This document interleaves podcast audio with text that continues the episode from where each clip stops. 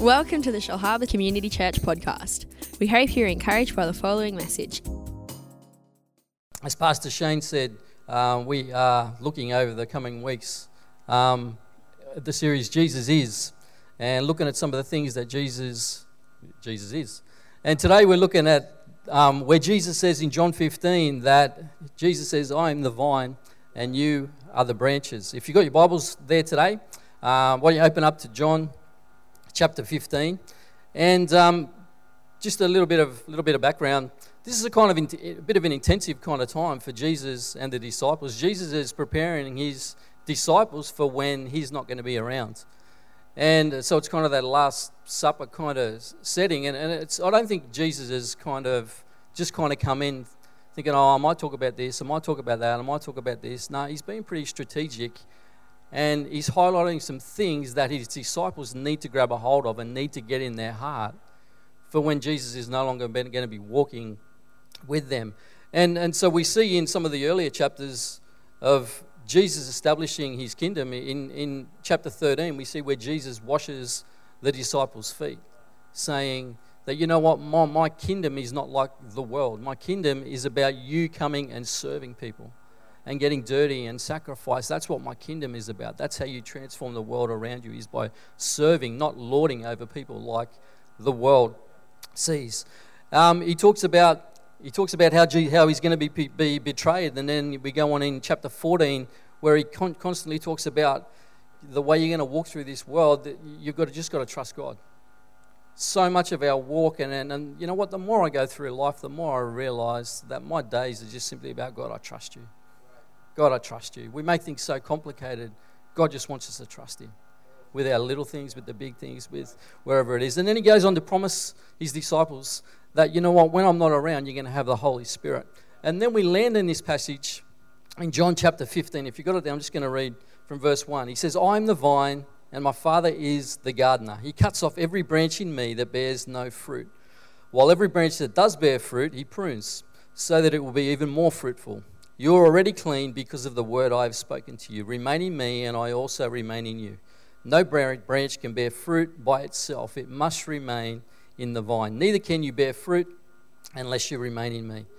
He goes on again I am the vine, you are the branches. If you remain in me and I in you, you will bear much fruit. Apart from me, you can do nothing. In the New Testament church, a vine was a very common image that was used. It was also a very um, integral part of first century, first century Jewish culture. They knew, they were very familiar with what a vine was. It was a very important part of the agriculture of the day, and they knew how much work it went into actually maintaining the vine. They probably just sat around and had a glass of wine from the vine. Um, there's also a spiritual aspect to this vine. In the Old Testament, we see Israel, God's chosen people, referred to as the vine. And we haven't got time to go into all the passages there, but there's lots of references right through the Old Testament about Israel and the Jews being um, referred to as the vine. But now Jesus comes out and says, I am the true vine. And so the disciples are sitting around going, Yeah, all right, we've got this vine thing, we know what you're talking about. But then he comes out and says, well, These disciples are probably going, Well, I thought Israel was the vine. And now Jesus is saying, Hold on a minute, I am the true vine. You know, from the very moment Jesus set foot on the planet, he began to establish what his kingdom looks like. And we don't have to look far to see that his kingdom is radically, radically different to all the other kingdoms that we are surrounded by. And if we just look at that word kingdom, there's a dome over which there is a king. So we are part of God's kingdom. He is our king. He's, he's the one that looks over us. We are part of this dome, okay? and we are part of God's kingdom. But there's a whole heap of other kingdoms that we are surrounded by. And by him referring to I am the true vine indicates that there's a whole heap of other false vines that we can be create we can be connected we can potentially be connected to as well you know the bible actually teaches us teaches us that these other kingdoms that we are surrounded by are actually ruled by the enemy actually ruled by satan if we go to Luke chapter 4, and you'll be familiar with Jesus being tempted by Satan.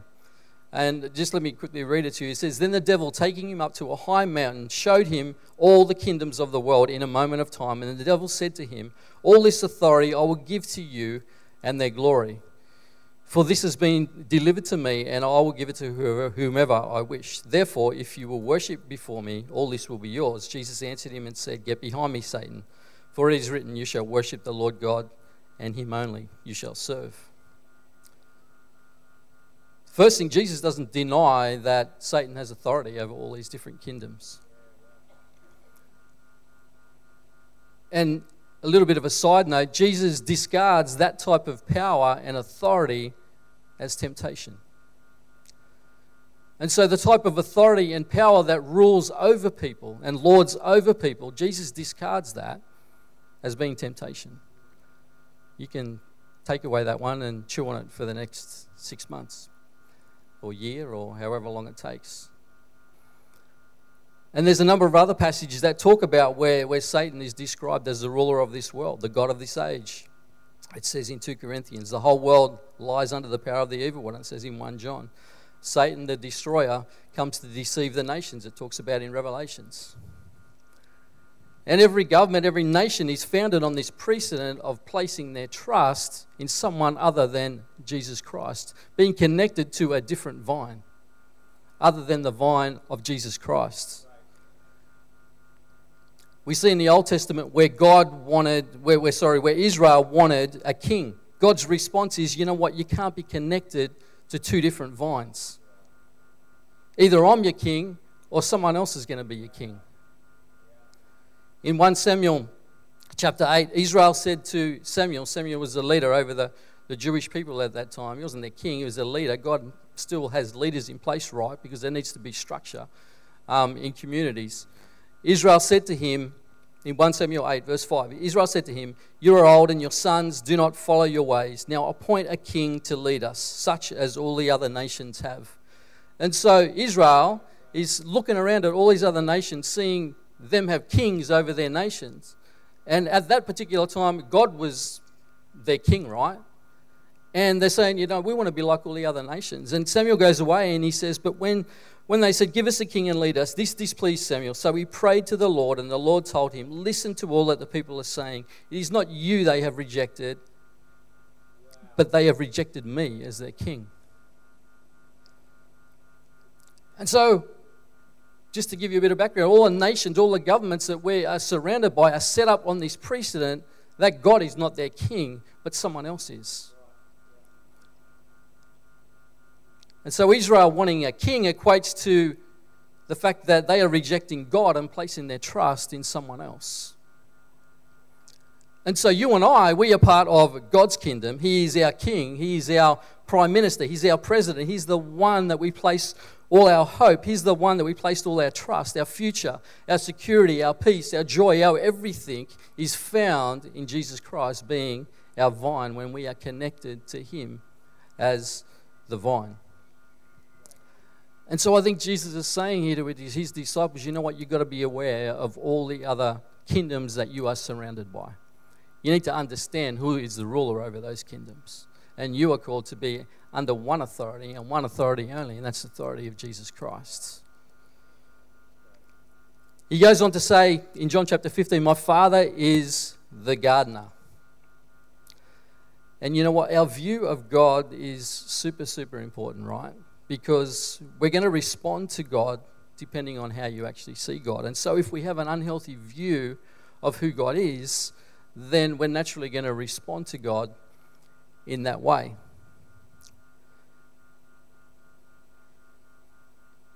What do we see out of this passage about my father being a gardener? We see that God is a very, very active gardener.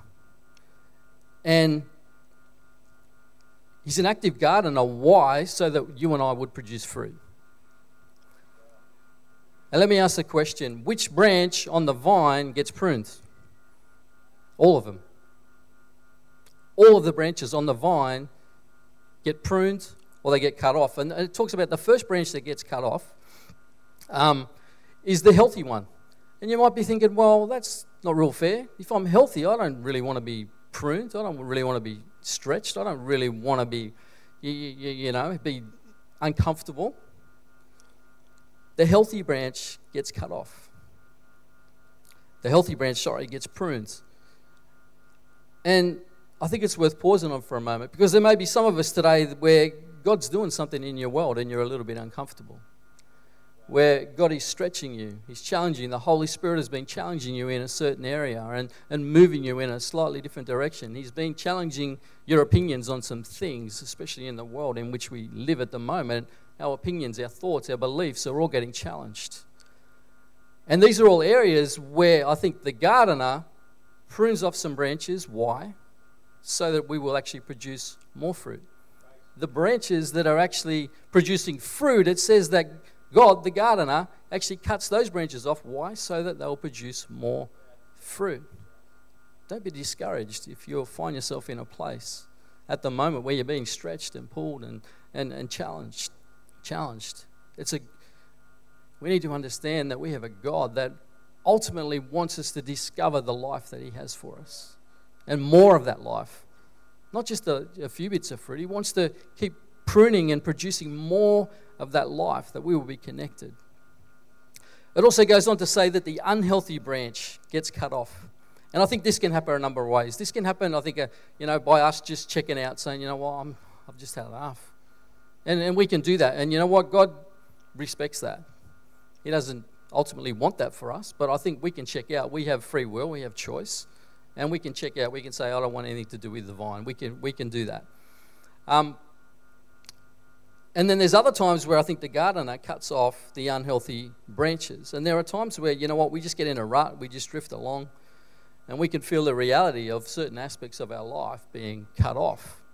And why does God do that? Again, so that we would produce fruit. The important point we need to draw, I think, from this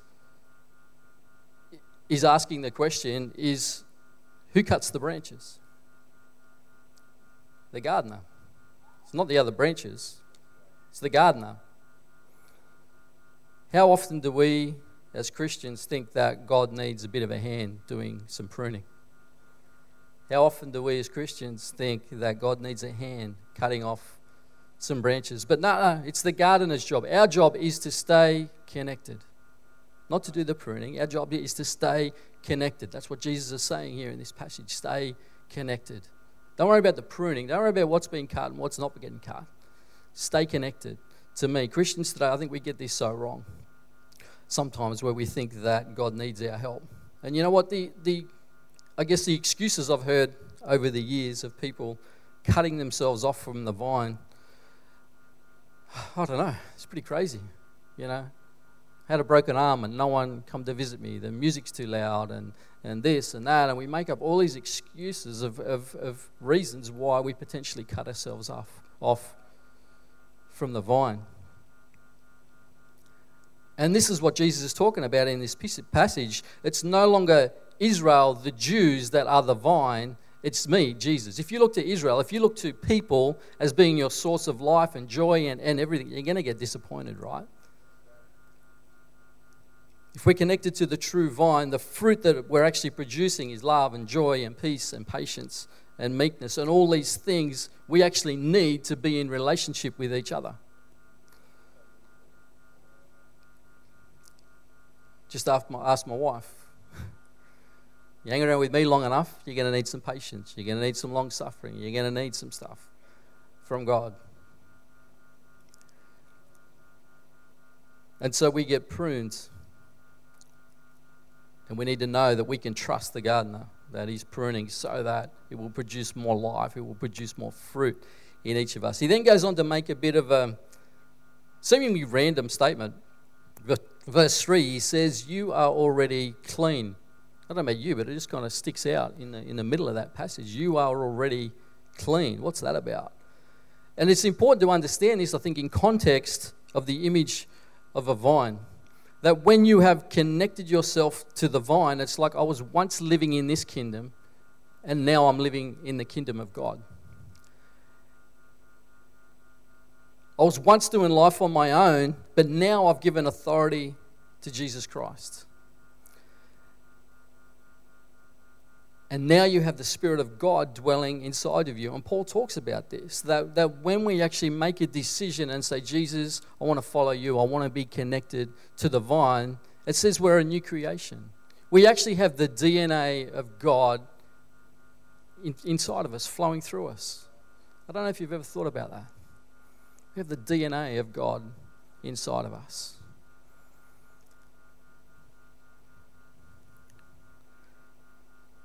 And I guess there's many of us that potentially think that God, you know what, I know you dwell inside me, um, but you know what, you, you still must be pretty disappointed with me, right? That sin I just can't shake, that attitude, that whatever it is, you must be kind of still disgusted in me. Like, I know you live in me, but there's still all this stuff, God. And I think many of us succumb to that lie. And, and we potentially come to God groveling, and we often give the enemy power over that lie. But Jesus is saying here that no, no, no. If you're connected to me, you are clean.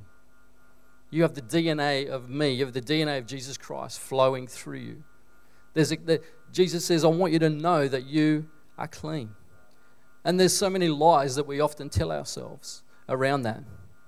That if I'm getting pruned, then it must be because I've done something wrong it must be because I'm doing something wrong. It must be because I need, dis- need discipline or this or that or whatever it might be. That, you know, we often believe that, you know, we're not worthy, we're an inconvenience to God. And this isn't the picture of God that we see here. We says, Jesus says, if you're connected to the vine, you are clean. And there's lots of other passages that will go along with that. That saying that we're whiter than snow, and there's so many different passages where God talks about how we're a new creation. The old is gone and the new has come. We need to grab hold of that when those little lies come into our head that say you're not worthy, you're not this, you're this, you're that, you're whatever. We need to grab hold of those things and begin to speak that and allow God to shape our mind, allow God to do some pruning in our mind so that what? So that we can produce more fruit. And, and like I said, the lie we often believe is that we're being pruned because I'm not good enough. That there's something wrong with me, that if you were good enough, then you wouldn't need to be pruned. This is a total lie from the enemy. He's pruning us not to make us good enough, but so we can experience more of the life that He has for us. Did you grab that this morning? He's pruning us not to make us good enough, He's pruning us so that we can experience more of the life that He has for us. That's good news this morning, isn't it?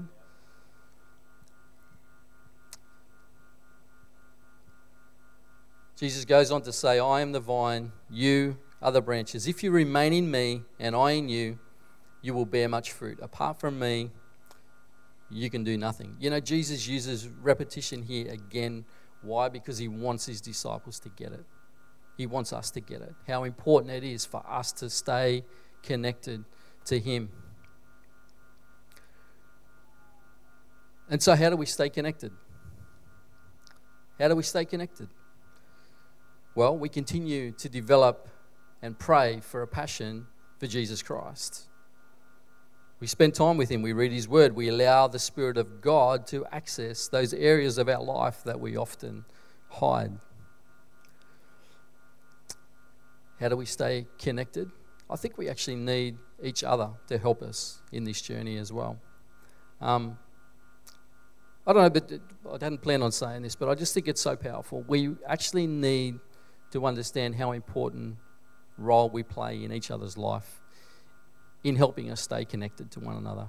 There's something super, super powerful about you meeting up with a bunch of guys or a bunch of girls throughout the week and saying, you know what? I give you guys permission. I've made a decision to follow Jesus. So if you see me doing something that doesn't line up with what you see Jesus to be, I want you to correct me on it. I want you. I want to give you permission to speak into my life about that. I think we underestimate how powerful that is. About you having a couple of people alongside you, you know that are going to ask you the hard questions throughout the week. Because it's so easy to get entangled in everything else that's going on in the other kingdoms around us. It's so easy to, but we need each other to help us on this journey. Oh, maybe I'm just speaking to myself, but I know I need it. I know I need people around me asking me the, the tough questions throughout the week. Steve, how are you going with this? How are you going with that? How are you going? Have you, you found some time this week to just connect with God? Have you found some time through each day just to connect with God? We need to give each other permission to actually build those, cultivate those kind of relationships where there's that intimacy, where there's, where there's that, that intimate setting. I see Jesus sitting around with his disciples and just having the hard conversations and the, and the real life conversations. We need to develop that in our own life because it's so much more than what we just do here on a Sunday, right? The Christian journey is so much more than what we just see here on a Sunday. It's our Monday and our Tuesday and our Wednesday. And, and we, we don't want to be connected on a, on a Sunday and then walk out the door and suddenly we're connected to all these other stuff. Uh, we want to keep each other accountable along the journey. And so we've got to ask ourselves the questions. Um, be honest with ourselves. Take a step of humility and, and, and say, well, ask the questions of our opinions and our belief systems. Do they line up with Jesus? This is how we stay connected to the vine. We've got to constantly ask ourselves, especially in today's climate. I don't know about you, but my opinions and my beliefs have all been challenged over the last couple of months or last 12 months or, you know, with even just the whole political side of things. Um, I've been challenged in those areas. And we've got to allow God and we've got to allow space for some of that stuff to kind of get thrown up in the air and let God put it back in a place where He wants to put it. And so it's not just enough to say, you know, things like, well, Jesus got angry in, in the temple, so it's okay for me to get angry every now and again. I think we've got to go a little bit deeper than that. Why did Jesus get angry? Well, the temple had become a place that was exclusive.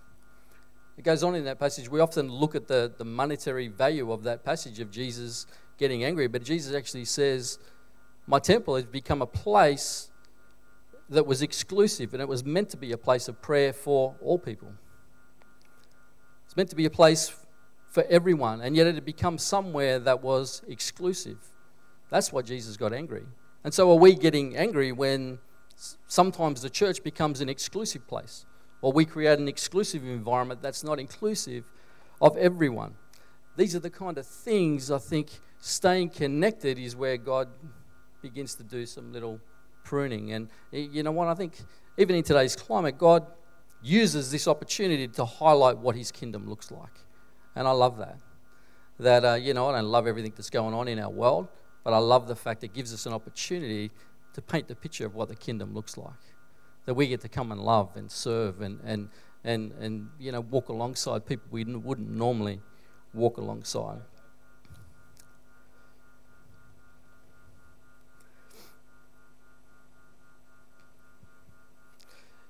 And so, how it works, I think, is, is this God begins to do some pruning in our life eh, with the healthy branches. And then we, you know, go for a while and we produce some more fruit. And then God begins to, you know, cut that branch again. And then we begin to produce more fruit. And it just keeps creating more life and more life and more life. But more than more often than not, we, we've just got to understand that Jesus is creating more life. He wants us to experience more of the life that He has for us. And the fruit we produce are things like love and patience and forgiveness and peace and joy, and meekness, humility. These are all the things that cannot be produced outside the vine. And this is what Jesus says outside the vine, you can't produce this stuff. Only when you are connected to Jesus. And these are all the things, as I finish today, these are all the things that the world is void of, right? These are all the things the world is void of. And so when we respond in love in a situation where the world is responding in hate, that's fruit. When we respond in forgiveness instead of resentment, that's fruit. When we respond with patience in the shopping line when the world is firing up because there's not enough checkout chicks working, when we respond in patience, that's fruit the little everyday things we need to allow God and show that we are connected to the one true God. When we respond in humility when the world is flexing its muscles, that's fruit. That's what the kingdom looks like. When we respond in peace when the world is full of fear about where we're heading and the, climate of our culture, when the world responds in fear but we respond in peace, that's the fruit that Jesus produces in our life. Jesus says, I'm the vine, you, we are the branches. If you remain in me and I in you, you will bear much fruit. Would you pray with me this morning, church? Father, we thank you for moments in time where, Father God, you put your finger on things in our world. You put your finger on things in our life. I thank you that you are our Father. You are the gardener, that you prune, Father God, areas of our life so that we will produce more fruit. Lord, I thank you that in this passage we see your heart for us is that we would produce fruit, is that we would be alive, is that we would be, Father God, find peace and joy and all the things that you have for us. And Lord, this morning we just surrender afresh to you. We thank you, Jesus, that you are the vine, that Jesus, that your DNA flows through each one of us here this morning. Lord, we give you thanks and we give you honor. And Lord, I pray that as we continue to go and walk through this season, Jesus, that it will be you that we stay connected to. It will be you that brings truth in our life. It will be you that brings fruit, Father God, we pray. In Jesus' name, amen. Amen.